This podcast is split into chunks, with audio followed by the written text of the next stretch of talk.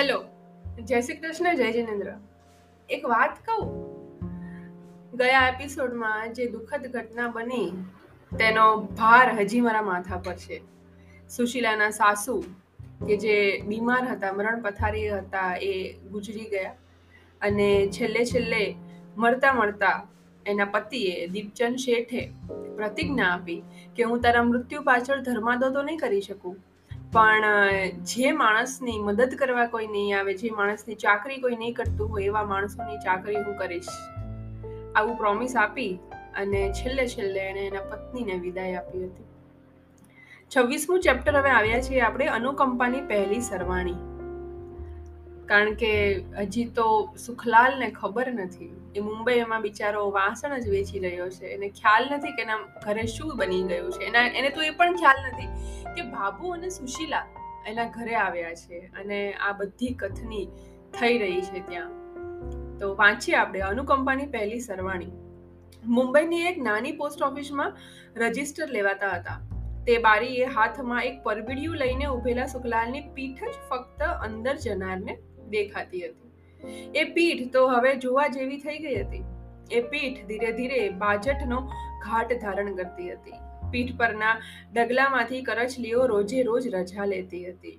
એટલે કે સમજી શકો છો તમે, કૃષકાયા હતી. કૃષકાય એટલે સાવ માયકાંગલો હતો બિચારો સુખલાલ અને જેવી મહેનત કરવા માંડ્યો અને રોટલો ખાવા માંડ્યો એટલે કરચલીઓ દૂર થઈ ગઈ ને પીઠ એકદમ કઠણ બાજટના ઘાટ જેવી થઈ ગઈ. એ જાજીવાર ઊભો રહ્યો, છતાં ટપાલનો ક્લાર્ક પોતાના ચોપડામાંથી માથું ઊંચું કરતો નહોતો. બારીના લાકડા પરના પરબીડિયાના ટપાકા લઈને સુખલાલે ક્લર્કનું ધ્યાન ખેંચવા પ્રયત્ન કર્યો. જવાબમાં ક્લર્કે માથું ઉચકીને ભવા ચડાવીને સુખલાલને પોતાની સભાનતાનો પરિચય કરાવ્યો. ઉતાવળ હોય તો એ કાંટો મારીને પછી આવો ને, મિસ્ટર. પોસ્ટ ઓફિસમાં ગયો છે. અને પોસ્ટ ઓફિસમાં ક્યારેય કામ સીધું પડે નહીં. સુખલાલનો કદાચ આ પહેલો અનુભવ હશે, એટલે એ જરાક ચિંતિત દેખાશે હવે આગળ. આંટો મારવો પડે તેમ નથી. એટલા માટે તો ઉતાવળ કરું છું, સુખલાલે કહ્યું. તો સામેથી જવાબ આવે છે કે તો કાલે આવજો. કઈ કારણ પણ? સુખલાલ કહે છે કઈ કારણ કાલે આવવાનું? તમારા સિવાય મારે બીજા કામ પણ હોય ને? દર વખતનો આપણે સાંભળીએ છીએ, એવો જ જવાબ એ જે ત્યાં ક્લર્ક બેઠો હતો ને એણે આપ્યો. દિવાળી ટાણાના વાસણ વેચાણના, કડામાર કામમાંથી મહા મહેનતે સમય કાઢીને બાપ પર રૂપિયા પચાસનું રજિસ્ટર કરવા આવેલો સુખલાલ આવા અનુભવથી ઝંખવાઈ પડ્યો. મેં કહ્યું હતું ને, બિચારો હેપતાઈ જશે કે આવું કેમ કરે છે મારી સાથે? અને વાત એવી છે કે શું કરવા અહીંયા આવ્યો છે? ઘરે પચાસ રૂપિયા મોકલવાના છે. અને દિવાળીમાં ભેગા કર્યા હતા એ પચાસ રૂપિયા કામ કરી કરીને. ઘર છોડીને છ મહિનાથી આવેલો, છતાં રૂપિયો પણ ઘરે નહીં મોકલી શકેલો. એ લજ્જાનો સાટો વાળવાની, તેના હૃદયની તાલાવેલીની ટપાલના કારકુનને ખબર નહોતી. અને ખબર પડવાની સંભાવના પણ ક્યાં હતી? સામેવાળા ક્લાર્કને થોડી ખબર હોય કે એના અંદર, સુખલાલના મનની અંદર કેટલી ઉત્સુકતા છે અને કેટલો ઉત્પાદ છે સાથે સાથે. રૂપાવટીમાં ઘેર માંદીમાં ખાટલે ઝટ રૂપિયા પચાસ પહોંચે તેટલી જ તેના મનની અબડખા હતી. માની આંખો મીચાય તે પૂર્વે માને એટલી જ ખાતરી કરાવવી હતી કે માં, હું રડી શકું છું. રડતો થઈ ગયો છું. ને હવે હું બુઢા બાપની ને નાના ભાંડુઓની રોટલી પૃથ્વીને પાટો મારીને પણ પેદા કરી લઈશ. સાબિત થઈ ગયું કે હવે છોકરો કમાતો થઈ ગયો. તમારી પહેલી સેલરી ભલે દસ રૂપિયા હોય કે પચાસ રૂપિયા હોય, પણ તમે લઈને જ્યારે ઘરે આવો ને ત્યારે એટલો આનંદ હોય કે તમને એમ થાય કે આપણે આપણા મમ્મી પપ્પાને પ્રાઉડ ફીલ કરાવી દીધું. So this is the day આપણે વેઇટ કરતા હતા આ દિવસનો. તો એવું જ કદાચ આ સુખલાલને થઈ રહ્યું છે અને પછી ઘરમાં તો કેટલી વણસી પરિસ્થિતિ છે. માં બીમાર છે ભાનડાઓ છે, બાપનું કંઈ એટલું ખાસ ચાલતું નથી કમાણી. એવામાં જ્યારે મોટો છોકરો મદદ કરવા આવે અને મદદ કરવામાં સફળ થઈ જાય, ભલે એ પચાસ રૂપિયા હોય, પણ એને કેટલો, કેટલું ઉચાટ થતો હશે કે જલ્દી પહોંચે પચાસ રૂપિયા ઘરે એમ. જીવનના બાવીસ વર્ષો સુધી બાપની જ કમાઈના અન્ન વસ્ત્ર વાપરી વાપરીને યૌવનમાં પહોંચેલો પુત્ર કમાઈ ન કરી શકે ત્યાં સુધી તેનો જીવ થાળે પડતો નથી. આ દરેક પુરુષની, દરેક છોકરાની એક અંદરની અદમ્ય ઈચ્છા હોય છે કે હું ક્યારે કમાતો થાઉં અને મારા પપ્પાને ફ્રી કરું. પોતાની કમાઈનું એ સૌ પહેલી વારનું પરબીડિયું આજે જાણે એના જીવતા પુરુષાતનની ભૂજા ઝાટકતું માંદી માના બિછાના પાસે પહોંચવા તલસતો હતું. ઊભો ઊભો સુખલાલ કલ્પના કરતો હતો કે ચાર જ દિવસ પછીની એક બપોરે રૂપાવટી ગામમાં તેજપુરનો પોસ્ટમેન જબ્બર એક ચમત્કાર કરશે ને ગામમાં વાહ વાહ બોલાશે. કે હા, ચલો સુખલાલ મુંબઈ ગયો અને મુંબઈ જઈને સુખલાલ ત્યાં મુંબઈ નગરીમાં, માયા નગરીમાં કમાતો થઈ ગયો. એવી ગામવાળાને અને ઘરને ખબર પડશે ત્યારે વાહ વાહ થઈ જશે. અને એ બી પચાસ રૂપિયા ચાર દિવસ પછી મોકલવાના હતા. વિચાર કરો. પહોંચવાના હતા સોરી આવી તીવ્ર ઉત્કંઠાએ ઊંચા કરેલા એ યુવાનના મસ્તક પર પોતે કેવો લાફો લગાવી રહેલ છે તેની ટપાલના ક્લાર્કને ખબર નહોતી. એનો પદાઘાત પામેલ સુખલાલ બોલ્યા વગર ન રહી શક્યો કે, માસ્તર સાહેબ, જરાક માણસાઈ રાખતા જાઓ, માણસાઈ. ચૂપ. ક્લાર્કે ચોપટો બંધ કરીને ઊભા થઈને ડોળા કાઢ્યા. એટલે શુક્લાલે ખુશાલભાઈ સમા પારસ મણીને પ્રતાપે શીખેલો ઇલમ અજમાવ્યો. અને મોટેથી બરાડા પાડવા માંડ્યા કે અહીં કોઈ મોટા માસ્તર સાહેબ છે કે નહીં? શા સબબસર મારું આ રજિસ્ટર નથી લેતા? માણસને કામ ધંધો હોય કે નહીં? મુંબઈમાં કઈ જખ મારવા કે મજા કરવા કોઈ થોડા આવે છે? ગામડાના માણસ જાણીને બસ દબાવા જ હાલી નીકળ્યા છો. શુક્લાલે ધમ પછડા કરવાનું ચાલુ કરી દીધું. એ બરાડાઓએ ટોળાને એકઠું કર્યું. મોટા માસ્તર આવી પહોંચ્યા. અને સુખલાલને શાંત પાડીને ક્લર્કની તકી તાકીદ કરી. ક્લર્ક બબડાટ કરતો કરતો જરૂરી વિધિ પતાવતો હતો. તે વખતે સુખલાલની પાછળ એક ગૃહસ્થ ચૂપકીથી પકડીને ઊભા હતા. ઊભા ઊભા એ સુખલાલના હાથનું રજિસ્ટર પરબીડિયું જોતા હતા. એની આંખો ખાસ કરીને લાલ અંડરલાઈન કરેલા અક્ષરો ઉપર ચોંટી હતી. રૂપિયા પચાસનો વીમો ઉતરાવેલ છે. એ શબ્દો રૂપાવટી ગામડાના એક પરિચિત વણિક નામના સરનામા સાથે મુકાયો હોવાથી આ પાછળ ઉભેલા ગૃહસ્થના મન પર મીઠી અસર કરનારા નીવડ્યા. પાછળ કોઈક એવું સંબંધી ઊભું છે કે એને ખ્યાલ છે કે આ રૂપાવટી ગામમાં આ કઈ બાજુ શું જઈ રહ્યું છે? મોકલનાર ધણીનું નામ પણ સ્વચ્છ અક્ષરે વાંચ્યું એટલે એ ગૃહસ્થે ત્યાં ઉભવાની વધુ સબૂરી પકડી.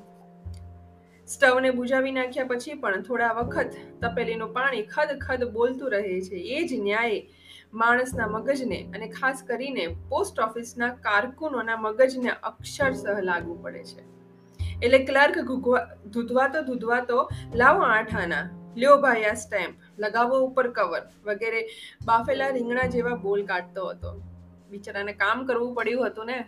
કેટલો આરામ કરતો હતો બિચારો અને કામ કરવું પડ્યું. એટલે હવે એ બસ ઉકળતું પાણી ધીમે ધીમે ઠંડુ પડી રહ્યું હતું.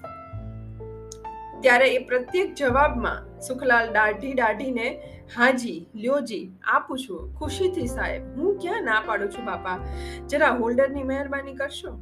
એવા ઉચ્ચાર કરતો હતો. સામાન્ય દરજ્જાના ક્લાર્કને આ માન મીઠું અમૃત જેવું લાગ્યું. એની પણ વરાળ ધીમી પડી.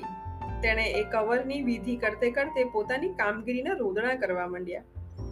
તેના જવાબમાં સુખલાલ મૃદુ બોલ ગોઠવી ગોઠવીને બોલતો હતો. હવે બંને વચ્ચે એક ઠંડુ કન્વર્ઝેશન ચાલુ થઈ ગયું. બીજું તો કાંઈ નહીં, મારી મા માંદી છે. બાપા પાસે ખર્ચી નથી. હું અહીં છ મહિનાથી સડું છું. નાના ભાઈ બેન છે. ખર્ચી જટ પહોંચે તો માંદી માતાને સંતોષ પામે. અને કોને ખબર? જીવી જાય. બિચારો ક્લર્ક બોલે, એને સામે સુખલાલય બોલે સમ દુખિયા બે, બિચારા બે જણા. આપણે ભાભુની ભાષામાં કહીએ તો બિચારા જીવ. તેથી વધુ સુખલાલથી કશું ન બોલાયું. આ બધું સાંભળ્યા પછી ક્લર્કને મનમાં બહુ ભોઠામણ થયું. એણે વાતને જરા વિનોદમાં લઈ જવા ટકોર કરી. ને પાછા મેરેજ પણ થયા હશે, છોકરા પણ હશે, ખરું? ના ના, એ આફતમાંથી તો હું માંડ માંડ બચ્યો છું. સુખલાલ પાછો આવી રીતના જવાબ આપી રહ્યો છે. તમે આખી વાર્તામાં સુખલાલને એકદમ છટાથી, એકદમ કોન્ફિડન્સથી એટીટ્યુડથી બોલતો નથી જોયો ને મેં બી નથી જોયો.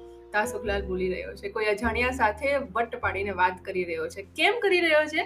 કારણ કે એના હાથમાં પચાસ રૂપિયાનું જોર છે. માણસમાં પચાસ રૂપાડીની મહેનતની કમાણીનું જોર આવે એટલે અચાનક જ આત્મવિશ્વાસ ઊંચે ચડી જાય. શું કહો છો? હજી માછલું ઝાડમાં નથી આવ્યું? હવે પાછો ક્લાર્ક એને વાત કરે છે. આવેલો, પણ છટકી શક્યો છો. વિશ યુ ગુડ લક તમારું સૌભાગ્ય ઈચ્છું છું. એમ કહીને ક્લાર્કે રસીદ એના હાથમાં મૂકી. એ લઈને શુક્લાલે કહ્યું, દુઃખના મારે આ થોડી ઉતાવળ થઈ ગઈ, તે બદલ માફ કરજો, હું ભાઈ. શુક્લાલે છેલ્લે માફી પણ માંગી લીધી. દેટ્સ ઓલ રાઈટ ક્લાર્કે હાથ ઊંચા કરીને જવાબ દીધો અને પછી એણે કહ્યું, મારે દેશમાં વિધવા માં છે. મારી બેનનું ને મારું સામ સામા લગ્ન થયા છે. બેનના દુઃખનો આજે કાગળ હતો એની ધૂનમાં હું જરા ગરમ થઈ ગયો. બિચારો સામેવાળો એ માફી માંગી લે છે. કેવું એક સરસ કન્વર્ઝેશન છે ને આ. કે હમણાં એકબીજાને સામે ઉકળાટ કરતા હતા બે માણસો, અજાણ્યા માણસો. અને જેવું થોડીક વિનમ્રતાના શબ્દો સુખલાલે બોલ્યા, હાજી, હા, કરું છું. હા, ક્યાં ના પાડી? તો તરત જ સામેવાળો માણસ એકદમ પીગળી ગયો. તમારે બસ થોડું એક મિલીમીટર એક સેન્ટીમીટર ઝૂકવાની જરૂર પડે અમુક જગ્યાએ. તો તમારું કામ થઈ જાય. શોર્ટ ટેમ્પરના માણસો હોય ને, એના માટે આ શિખામણ કદાચ કામની લાગે. એક સમદુખી ઉપર વગર સમજે માછલા ધોયા તેવું સમજીને ભોઠા પડેલા સુખલાલે મૂંગા મૂંગા પીઠ પહેરવી એટલે જ સામે ઉભેલા ગૃહસ્થ એને જરાક અચકાતે અચકાતે થોથવાતે સ્વરે બોલાવ્યો, કેમ છો? શરીર તો સારું છે ને? હવે જે પેલા જે ભાઈ હતા ને એ બોલા, બોલાવા ગયા સુખલાલને કે શરીર તો સારું છે ને? ઠીક છે. સુખલાલે એને ઓળખ્યા હતા. એ હતા નાના શેઠ, સુખલાલના જન્મદાતા પિતા. સોરી સુશીલાના જન્મદાતા પિતા.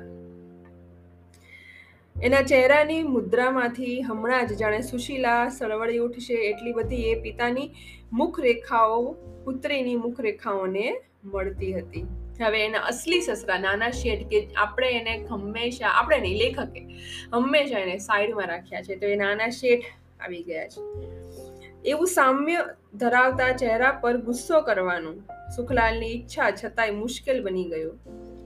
ને એનાથી જવાબ અપાઈ ગયો, ઠીક છે. છતાં એને ભોઠપ તો આવી કે આ ભાઈ સાહેબ મારી પાછળ ક્યારના ઉભેલા હશે? હમણાં બનેલો તમાશો ને મેં ઉચ્ચારેલા વાક્યો એમણે માણેલ તો નહીં હોય ને? હવે એને જરાક એવું થઈ ગયું કે યાર કદાચ આ સાંભળી તો નહીં ગયા હોય ને કે મેં શું ઓલા ક્લર્ક સાથે બવાલ કરી. કેમ કે હતા તો કોઈક જાણીતો ને એવું જાણીતું કે સુશીલાના પપ્પા, ભલે એને મળ્યો નથી કોઈ દિવસ સુખલાલ, પણ તો એ થોડું થાય તો ખરી. તમને હરકત ન હોય તો ચાલો જરા ચા પીએ. એમ કહેતે કહેતે નાના શેઠે સુખલાલ સામે કુમાશ ભરી નજરે જોયું એ આંખો સુશીલાના જનકની હતી. અત્યાર સુધી ધારીને કદી ન જોયેલી એ આંખો પર તે ક્ષણે સુખલાલની નજર થંભી. થંભતા જ એ આંખમાંથી કાલાવાલાના હાથ લંબાતા દેખાયા. બિચારા નાના શેઠ. મને એમ લાગે છે કે નાના શેઠનું જે કેરેક્ટર છે ને બહુ ખરેખર દબાયેલું છે. બિચારા કાંઈ બોલી નથી શકતા. ચાલો કહીને સુખલાલે સાથે કદમો માંડ્યા. રસ્તામાં નાના શેઠે પોતાની ભૂખ પર પ્રવચન માંડ્યો. હવે બિચારા કાંઈક તો વાત કરે. એટલે નાના શેઠે વાત ચાલુ કરી. હમણાં હમણાં સાલી ભૂખ બહુ કકડીને લાગે છે. હમણાં હું મોટરમાં નથી બેસતો, ચાલીને જાઉં છું ને જાઉં છું. અને સવારે પણ બહુ વહેલો જમીને નીકળી પડું છું. એટલે અત્યારે થાય છે કે પેટમાં ગલુડિયા બોલતા હોય. પેટી પર નાસ્તો મંગાવીને ઓરડામાં એકલા બેસીને ખાવું મને નથી ગમતું. એટલે પછી છાનો માનો બહાર નીકળી જાઉં છું. તમને કેવી ભૂખ લાગે? અહીં કરતા તો દેશમાં વધુ લાગે હો. દેશનું તો પાણી કાંઈ ઓહો હો વાહ વાહ, શું વાત કરું? અહીં તો મૂળ શિયાળો જ ન મળે. મોંમાંથી ધુમાડા કોઈ દી તમે નીકળતા જોયા છે? નહીં જુઓ. મુંબઈ તો હાથીઓના હાડ બાફી નાખનારી ગરમા ગરમ નગરી. અને તરત વાર્તાલાપ ચાલુ કરી દીધો આવી રીતના. વગેરે વગેરે પ્રવચનમાં પોતાના બાળક સમા ભોળપણને વહેતું મૂકનારા નાના શેઠે ખાંચામાં આવેલી રેસ્ટોરન્ટના પગથિયા ચડતે ચડતે કોણ જાણે સાથી પણ સુખલાલને ખભા પર હાથ મૂકીને ટેકો લીધો. ટેકવાઈને એ પથ્થર પર બે ઘડી ઊભા રહી ગયા. એની આંખો મીચાઈ ગઈ હતી. થોડી વારે આંખો ખોલી અને હસતે હસતે સુખલાલને કહ્યું, ચાલો હવે, એ તો સહેજ હમણે હમણે એવું થઈ જાય છે. શું થઈ જાય છે? સુખલાલના હૃદયમાં પહેલી વહેલી અનુકંપાની સરવાણી ફૂટી. સુખલાલને એમ થયું કે આણે મને આ વડીલ છે, વડીલે મને આવી રીતના પકડ્યો. શું થયું હશે એમને? કે શું થઈ જાય છે તમને? ના, કઈ ખાસ નહીં. એ તો અમસ્તું કોઈ વાર અંધારા આવી જાય છે. હમણાં હમણાં બે ત્રણ દિવસથી જ થઈ જાય છે. અગાઉ નહોતું થયું. હમણાં હમણાં ક્યાંય ગમતું નથી. અને હમણાં હમણાં કાંઈ એકલા એકલા જેવું લાગે છે. બિચારા નાના શેઠ પોતાની દુઃખ કથા આ સુખલાલને કહેતા હતા. કારણ કે મને એવું લાગે છે કે સુખલાલ એને એક સાંભળવા માટેનું સાધન જેવો મળી ગયો હતો. સુખલાલે એ ત્રણ દિવસની ગણતરી બાંધી. સુશીલાને ગયા, બે ત્રણ દિવસ જ થયા હતા. એટલે એને ખબર પડી ગઈ સુખલાલને કે કદાચ આ એના પપ્પા એની સુશીલાને યાદ કરતા હશે. એટલા માટે એ કહી રહ્યા છે કે હમણાં હમણાં અંધારા આવે છે, હમણાં હમણાં કંઈ ગમતું નથી. એટલે હમણાં હમણાં એટલે કયું તો કે આ બે ત્રણ દિવસ. તો એને સુખલાલને પહેલી વાર જે માણસને ઇગ્નોર કરતો હતો, જે સુશીલાને જે ઘરને ધૂતકારતો હતો અને આવું કંઈક સાંભળ્યું એના મોઢે એટલે સુખલાલના મનમાં પહેલી વહેલી અનુકંપાની સરવાણી ફૂટી. અત્યાર સુધી જેનું મિલન નતું થયું એ સસરા અને જમાઈનું મિલન થાય છે. છવ્વીસમું ચેપ્ટર એનું અનુકંપાની સરવાણી. આગળનું ચેપ્ટર છે સત્યાવીસમું બેવકૂફ કોણ? ત્યાં સુધી જો તમે બાકીના કોઈ જ એપિસોડ ના સાંભળ્યા હોય તો સાંભળી લેજો. કારણ કે મને એમ લાગે છે કે આ છવ્વીસમું ચેપ્ટર જે હતું ને, બહુ જ નાનું હતું. ખાલી પંદર સત્તર મિનિટમાં પતી ગયું છે. પણ આગળના ચેપ્ટરમાં વળાંકો ઘણા આવશે. જોઈએ આપણે શું થાય છે આ સુશીલા અને સુખલાલની વાર્તામાં. ત્યાં સુધી બાય બાય.